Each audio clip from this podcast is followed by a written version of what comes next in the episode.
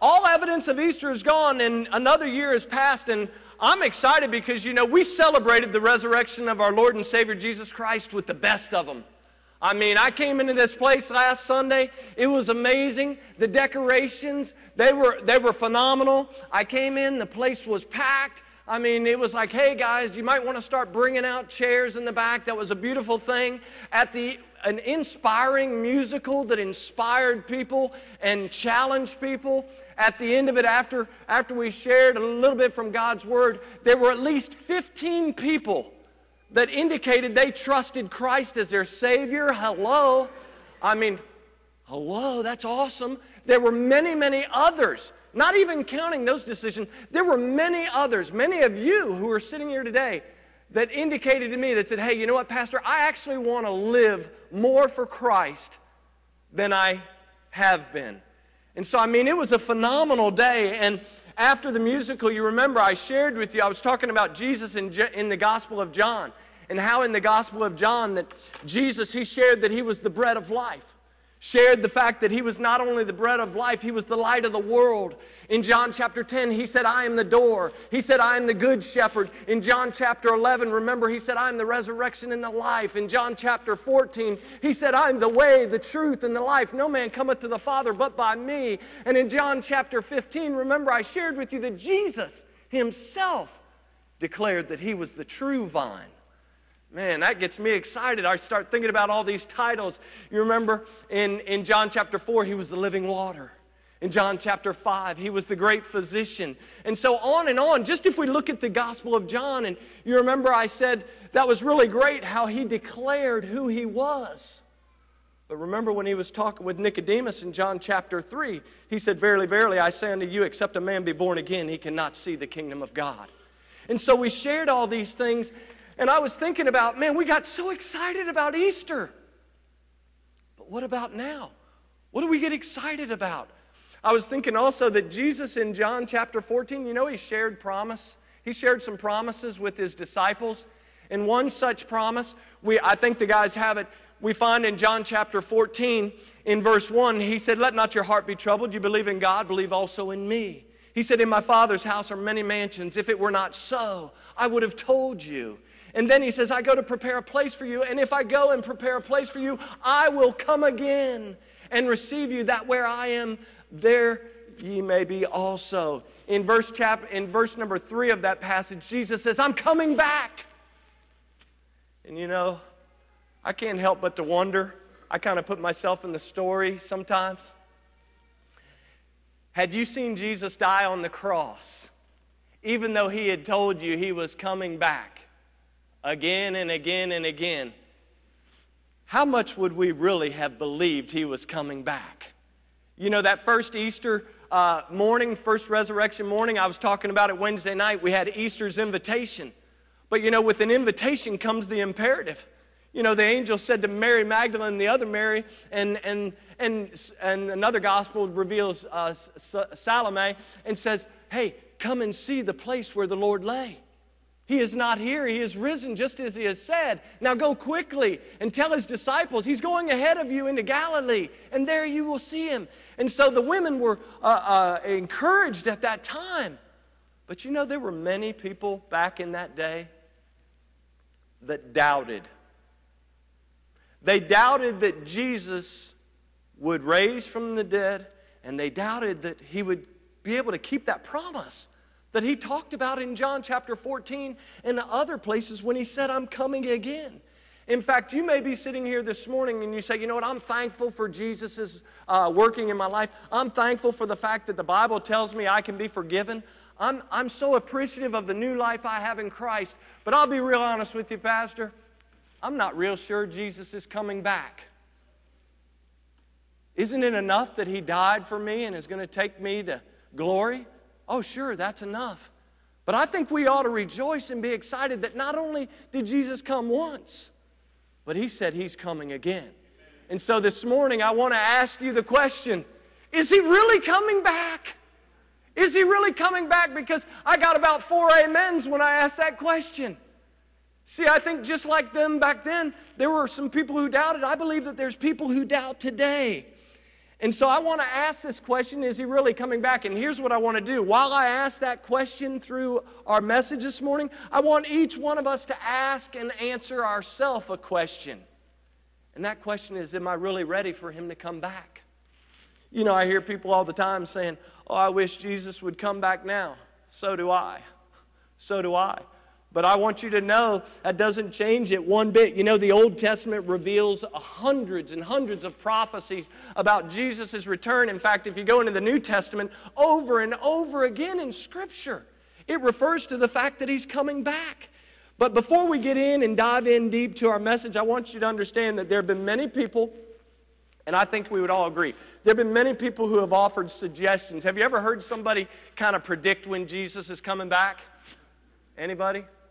Hey, let me ask you a question. Did you believe them? Y'all didn't go out and buy a purple robe and purple tennis shoes, and y'all didn't do that? Hey, you know, there's been a lot of people who have offered their suggestions. There have been a lot of theologians. I'm going to use a big word. I told my son I'm going to use a big word this morning. He gets excited when I, when I broaden my lexicon. You know, there have been a lot of theologians who have pontificated. Woo! And that makes me feel smart. Pontificated, Krista. There have been a lot of people who have pontificated as to when Jesus would return, but I want you to know and listen the Word of God is true.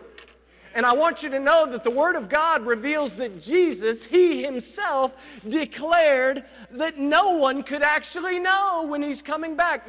Notice this, and they'll throw it up on the screen in Matthew chapter 24, verses 35 and 36. Jesus, our Lord and Savior, said these words He said, Heaven and earth shall pass away, but my words shall not pass away. But of that day and hour, what does it say? Knoweth no man no, not the angels of heaven, but my Father only. You see, in Matthew chapter 24, that's just one passage where he proclaims, hey, you don't know.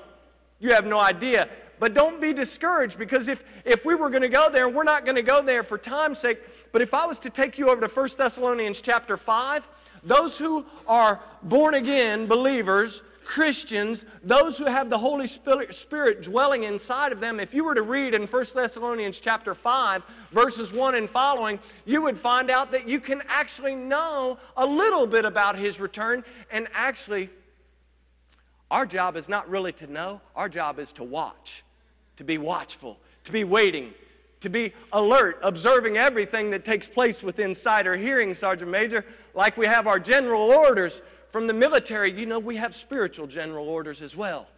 And so, listen, we could go on and on, but I want you to notice three quick things from 2 Peter chapter 3. So turn with me, if you will, and let's read our passage for this morning because I believe that God, through the Apostle Peter, has some things to say to us from this very short passage of text.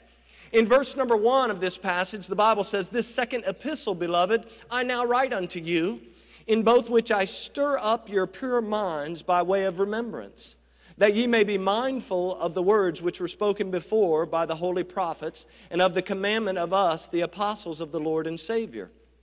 Knowing of this first, that there shall come in the last days scoffers, walking after their own lust, and saying, Where is the promise of his coming?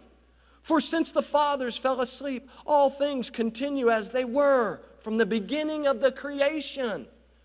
For this they willingly are ignorant of, that by the word of God the heavens were of old, and the earth standing out of the water and in the water, whereby the world that then was being overflowed with water perished. But the heavens and the earth, which are now by the same word, are kept in store, reserved unto fire against the day of judgment and perdition of ungodly men. But, beloved, be not ignorant of this one thing that one day is with the Lord as a thousand years, and a thousand years as one day. The Lord is not slack concerning his promise, as some men count slackness, but is long suffering to usward, not willing that any should perish, but that all should come to repentance. And what I want you to know right off, right from the very offset is number one, if you're taking notes, his return will be questioned. His return will be questioned. Listen, there were people questioning it in Peter's time, and there's people still questioning the return of Jesus Christ today. In fact, we see Peter shedding some light on those who would question Jesus' return in verse number three. Notice what verse number three says. It says, Knowing this first, that there shall come in the last days scoffers. Now, what I want you to understand is that word scoffer means to deride or jeer at. The idea is to mock or to ridicule. And, the, and what is of interest here, the point of this is that there are people in Peter's day, and I don't think we have to look very far to see them in our day. There are people who delight in making fun of God. They delight not only in making fun of God, they ridicule you. If you're a believer, you are ridiculed because you are weak. You have trusted in Christ because you're weak. So they ridicule God. They make fun of you. They mock sin. They make light of sin. They plead for sin. They openly commit sin. In fact, not only do they openly commit sin, they glory in it. They take glory in sin. And so we see that scoffers have always been with us. This is just not something that was present in Peter's day. This is something that we see even today. To the scoffer, every assertion about God becomes fuel for another joke. To the scoffer, they make light of his coming judgment. They are branded by immorality and, and vice. And you say, well, how do you know that? Well, look at verse 3 again. You say, How are they branded by immorality and vice? Notice what it says. It says, Knowing this first, that there shall come in the last days scoffers. And what does it say right after scoffers? Walking after their own lusts, saying, Where is the promise? Listen, they're walking after their own lust while ridiculing the promise of Jesus. They're saying, He's not coming back. We can live how we want to live. We can say what we want to say. We can do what we want to do because this Jesus that you guys keep talking about, I mean, they've been talking about it for years and years and years and years and years. And if he was really serious, where is he? Oh, don't be lulled to sleep by the world. Don't, be, don't allow Satan to get in and get you off track. Listen, the scoffer makes light of God's coming judgment because to acknowledge the truth of it would require it's a dirty little word. It would require change. And the scoffer does not want to change. In fact, you know, there's some believers that don't want to change. I had the opportunity to visit Sunday school classes today to share the good news that some Sunday school classes would be moving to different rooms. You'll never guess there were some people that were not real excited about that. This is my room and this is where I will take my stand. Okay, General Custer, take your stand. Oh, we got to get excited. Soon and very soon, I don't know about you, if you want to stay here, but soon and very soon, I'm going to see the King. You could stay here and be miserable, but I'm going one day and I'm going to sing a song that is reserved for the redeemed. The angels will not even sing the song that I'm going to sing. That's how, you know what? You say, you're kind of braggadocious. No, that's what God says. God says, I, as his child, will sing a song that not even the angels can sing. And you say, well, do the angels sing? Oh, absolutely. In fact, the Bible says there's rejoicing in the presence of angels over one sinner that repents. Oh, they sing all the time. Every time somebody gets saved, every time somebody says, you know what, I've had enough of my way, I'm going to turn to God's way. Every time they do that, the angels start rejoicing. But you know what, one day, soon and very soon, whether it's on this side or the other, I'm going to see the king. Oh, wouldn't it be cool? It would be really cool if Jesus came back like right now. I scared you. Some of you are like, oh, I'm not ready. Could, could, he, could he wait till after the message? I hope he does. Somebody, I think it was Joe, we were praying this morning.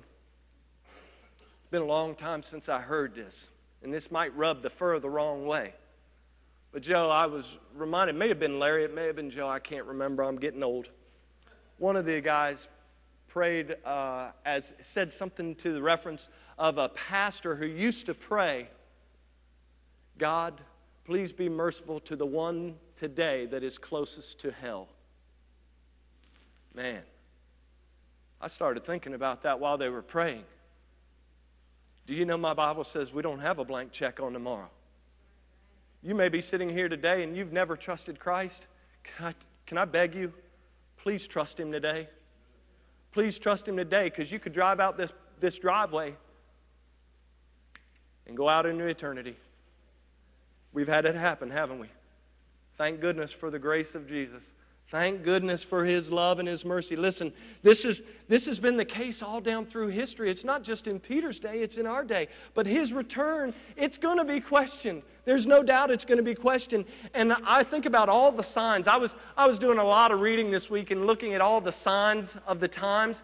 And I just want to share with you one sign, one sign only today that kind of indicates that we're closer to his return than ever before. And that's the sign of society. That's the sign of our culture, of our society in which we live today. You say, well, what do you mean? Well, the Bible talks about in Matthew chapter 24. Remember, I read to you that Jesus said, No man knoweth the day except for the Father. The angels don't even know. Now, you say, why does the Father know? Because Jesus does nothing apart from his Father. You can read that in John chapter 5, verse number 19.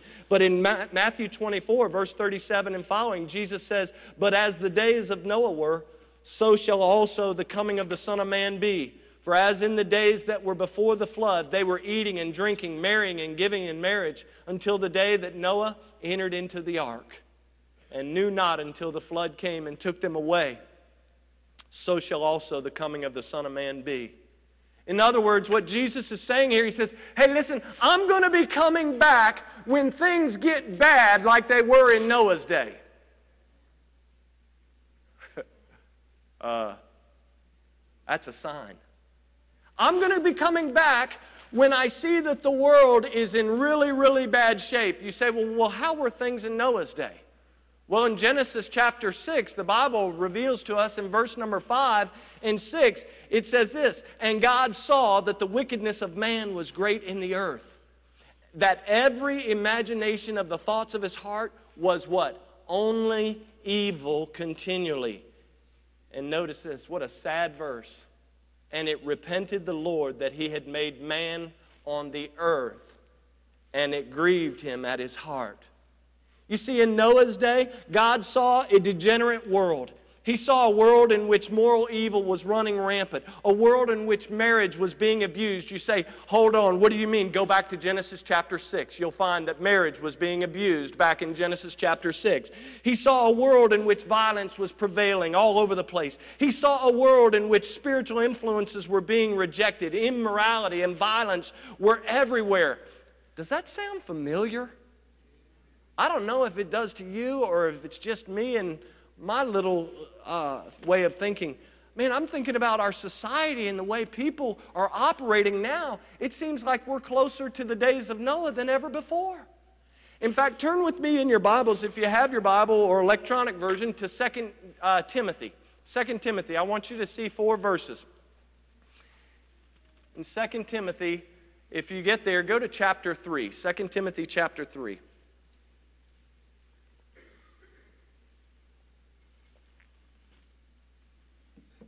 Because I'm only sharing the one sign of society. I want you to see what the Bible says in the New Testament. We just shared the Old Testament. I want you to see the correlation here in 2 Timothy chapter 3. Notice what verse number 1 says. This know also that in the, what does your Bible say? What days? Last days. Okay. Just I want to make sure. Notice this know also that in the last days perilous times shall come. For men, by the way, you need to understand that that word men, ladies are like, see, I knew men were, men are evil. Men, I, I know God loves me more. I, I got some bad news for you, ladies. The Greek of that word men is anthropos, and it means humanity, mankind as a whole. That means you too, ladies. Okay? So let's look at this verse again and read it with that in mind. Verse number two For men and women, you might as well say, shall be lovers of their own selves, covetous, boasters, proud, blasphemers, disobedient to parents, unthankful, unholy, without natural affection, truce breakers, false accusers, incontinent, fierce, despisers of those that are good tradie, traitors, heady, high minded, lovers of pleasures more than lovers of God. This is a sign of the end times. This is a sign that Jesus is getting ready to break that eastern sky. Man, I wish he'd come today. I wish he'd come today. You say, well, hold on. I, I, I want to go see my grandkids one more time. See them in heaven. Tell them about Jesus and let's get together in heaven and sing a song together. Let's get together and sing that song of the redeemed. Listen, the Bible talks about men and women shall be lovers of pleasures more than lovers of God. You know, this is nothing new. When Paul wrote this to young Timothy, this was nothing new because Jesus, I shared with you in John chapter 3 that Jesus was having that discussion, discussion with Nicodemus. And you know, he said, Verily, verily, except a man be born again, he shall not see the kingdom of God. And he had that dialogue with Nicodemus. Well, a little bit further down, you know, we like that verse when we get down to verse number 16. For God so loved the world that he gave his only begotten Son, that whosoever believeth him should not perish but have everlasting life. But what I want you to notice is that Jesus said in John chapter 3, verse number 19, he said, And this is the condemnation that light has come into the world. But what does he say? And men loved darkness rather than the light, because their deeds were evil. For everyone that doeth evil hateth the light, neither cometh to the light, lest his deeds should be reproved. Be reproved. I'm not sure about you, but it's pretty clear to me that we're certainly living in a day and age in which it seems a lot like the days of Noah. We ought to be ready. Listen, you can question. And you know, the reason a lot of people question back then and even now is because people were preaching about it, they were predicting it, they were preparing for the Lord's return, and it didn't happen. And so, because of a delay, a lot of people started questioning and started doubting. And if we're not careful as believers, we can do the same thing. And you say, what is so important about believing that Jesus is coming back? Because it'll affect how you live today. If you truly, if I truly, if we truly believe that Jesus is coming back, it is going to affect not only how, what we say, think, and do today, it will affect our tomorrows and our tomorrows and our tomorrows as the Lord gives us breath. And so it's pretty important that we understand that just because the world questions his return, we shouldn't be questioning it. We should be thankful and rejoicing in the fact that He is going to return. Number two, His return will take place. I got some good news for you. The Bible clarifies it for us. If you look in verse number five, Peter shares with us that the so called critics of Christ's return are willingly ignorant. Notice what verse number five says. It says, For this they willingly are ignorant of that by the word of God the heavens were of old, and the earth standing out of the water and in the water. Let's just stop right there for a second. They were willingly ignorant. They chose to be ignorant of certain things, but I also believe there was some spiritual things working against them as well. You see, because they failed to process the critical data. They fail to process critical data that they have at their disposals.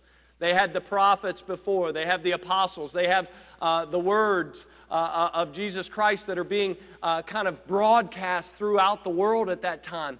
And they fail to process that critical data. But not only do they do that, they have limited vision. Surprise, surprise, they have limited vision. Why do they have limited vision? Because the Bible tells us in 1 Corinthians chapter 2, verse number 14, the apostle Paul said, "The natural man receiveth not the things of the spirit of God, for they are foolishness unto him, neither can he know them because they are spiritually discerned." They're unable to comprehend. They're limited in their vision. They do not take into account that God is sovereign. Guys, God is sovereign, and he can say and do whatever He wants as He pleases at any time He wants. But there's also something that we must be confident and remember to take into account. Yes, God is sovereign, but please don't forget, God is also bound by His Word. You say, what does that mean? That means if He has said it in His Word, it is going to happen according to His Word. The Bible tells us in Psalm 119, verse 89 Forever, O Lord, thy word is settled in heaven. My predecessors shared this many, many times. In fact, just about every third message you would hear reference to Numbers 23, verse 19. God is not a man that he should lie, neither the Son of Man that he should repent. Hath he said it, and shall he not do it? You know, hath he, will he not make it good? Listen, God is not going to lie. And so if he has said it in his word, he is bound by it. Guys, Jesus said, I will come again. You either believe it or you don't. You can question it, but the reality is, Jesus told his disciples, I'm going to prepare a place for you. And if I go and prepare a place for you, I'm going to come again and receive you unto myself, that where I am, there you may be also. I'm excited about that. Man, I get tired of cleaning bathrooms. But you know what? I would clean that heavenly latrine. Oh my goodness. Wouldn't you? For Jesus? Wouldn't you do it for Jesus? Oh, I hope you would. Listen, I'm looking forward to that day. And here's the thing I said he's going to return, and his return hinges on his word. I told you he's not a liar. So the fact that I said he's going to return, everything based on his return hinges on the fact that he has already said it to us. Listen, he's the only witness we have, and he's the only witness we need. That's, that's the beauty of it all. Proverbs 14 5 actually tells us that a faithful witness will not lie, but a false witness will utter lies. Do you know Jesus is our faithful witness? What he has said, that shall he also do. Listen, after Peter says that these critics are willingly ignorant, he gives the readers three instances. In verses 6 and 7, he gives three instances in which Jesus has actually stepped into time and changed the world. Notice what he says. Verse number five By the word of God, the heavens were of old, and the earth standing out of the water and in the water. Nine times I found. It's crazy. Nine times in Genesis chapter 1, we see the phrase, and God said. God spoke the world into existence. In fact, Psalm 33, verses 6 and following, the Bible says, By the word of the Lord were the heavens made, and all the host of them by the breath of his mouth. He gathered the waters of the sea together as an heap. He layeth up in the depth storehouses. Let all the earth fear the Lord. Let all the inhabitants of the world stand in awe of him. Notice what it says in verse 9 For he spake, and it was done. He commanded, and it stood fast. Oh, listen, Hebrews 11 also refers that by the word of God things were created. Listen, he did it in the creation of the world, He did it in the flood of Noah's day. I told you that Jesus, we found in Genesis chapter 5, verses uh, uh, 5 and 6, or Genesis chapter 6, excuse me, verses 5 and 6, that things were bad. It was really a bad time. But notice what verse number 7 says in Genesis chapter 6. It says, But it says, And the Lord God said, I will destroy man whom I have created from the face of the earth both man and beast, and the creepy thing, and the fowls of the air, for it repenteth me that I have made them. Guys, the scoffers who are willingly ignorant in Noah's day said that it wouldn't happen. They saw Noah building this ark for a long, long time. In fact, longer than any of us are alive. Noah was building that ark. Can you imagine the jeers and the ridicule that he took? You're a crazy man. You're a crazy man. What are you building that for? What is that thing anyway? It's the biggest fishing boat in the world. You're a lunatic. You know, they thought Jesus was a lunatic as well. Some considered him a liar, some considered him a lunatic. I consider him the Savior of the world. Oh, my goodness, folks. Listen, scoffers are those who are willingly ignorant in Noah's day. Hey, they're still around today. And I got news for you. You know, when the Lord speaks, that's when things begin to happen. And the Lord God said, I will make man in our own image. You know, we will make man in our own image. When He speaks, not only as far as creation, as far as the flood, and, but when He speaks to us, when He speaks to me, and we respond to His word, that's when things begin to happen. You're sitting here and you say, I've never responded to God's word. That's when things will begin to happen. Quit wishing for something to happen while rejecting the word of God. When we start obeying the Word of God, that's when things begin to happen and change in our lives. Think about the fire to come. You say, Whoa, I don't like to think about the fire to come. Well, Peter talks about it. Notice what verse number 7 says But the heavens and the earth, which are now, by the same word, are kept in store. God's preserving the earth right now. But notice what it says it's reserved unto fire against the day of judgment and perdition of ungodly men. Listen, there's coming a day when, by the word of God, the world as we know it and all its sinfulness will be destroyed. I got good news for you. For those who have trusted in Christ, you don't have to worry about that. You don't have to worry about that. But I think it's interesting because in verse number 10, the scoffers who were making fun of God's word, notice what verse number 10 says of our passage. It says, But the day of the Lord will come as a thief in the night, in the which the heavens shall pass away with a great noise, and the elements shall melt with fervent heat. The earth also and the works that are therein shall be burned up. You say, How's that going to happen? Come on. Come on. How's the earth going to be burned up? Well, didn't God speak this world into existence? You think if He, by the word of His mouth, created the heavens and earth, He could take care of the burning up of the elements? I got some scientific news for you, too. I, I, I told, told my kids I'm going to use some science here today. Uh, think about this oxygen. Oxygen. Every one of us in this room, we take it in and we let it out each and every day. Do you know that oxygen is required for all combustion?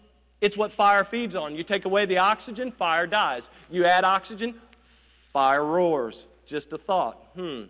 Nitrogen. Nitrogen is a component of dynamite, TNT, nitroglycerin explosives. Again, every day you and I gulp it in. Mass amounts of nitrogen.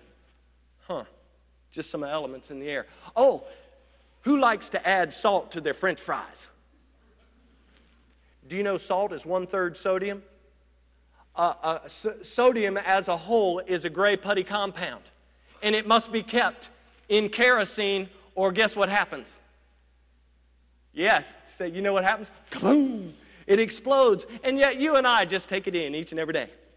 Let's eat some more salt. Let's put some more sodium into our system. So we got oxygen, we got nitrogen, we got sodium. Oh, how's the earth going to melt away? Because you see, it says in verse number 10 that the elements will melt with fervent heat, the earth also, and the works that are therein shall be burned up. Hmm. Verse number 7, going back to that, it says that this earth is reserved unto fire against the day of judgment and perdition of ungodly men. What about water? Anybody have a drink of water?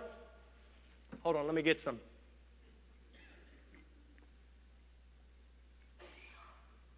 hydrogen, and oxygen mixed in such a way that you and I can take it in. It was pretty good, too.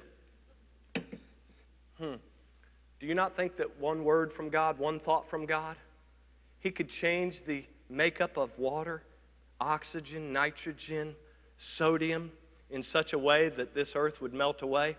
By the way, this earth has been compared to a big old uh, globular egg and yet we walk around on it every day, trusting it. How do we do that? This earth is held together by the Word of God.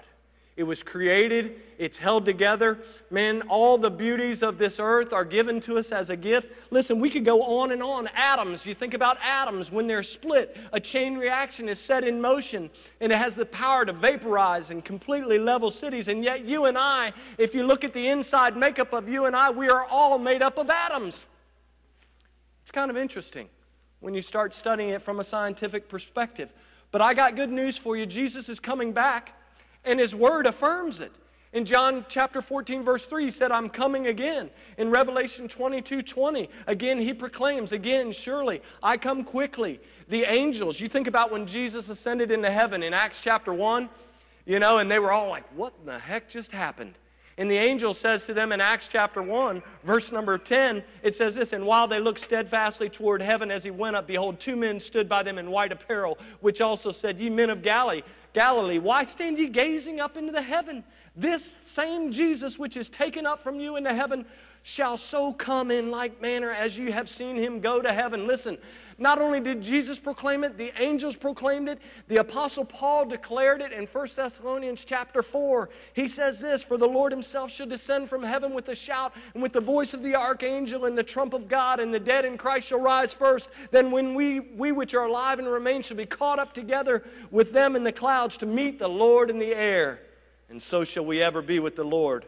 And then he says, "Wherefore comfort yourselves with these words." Listen, it's been declared through his word.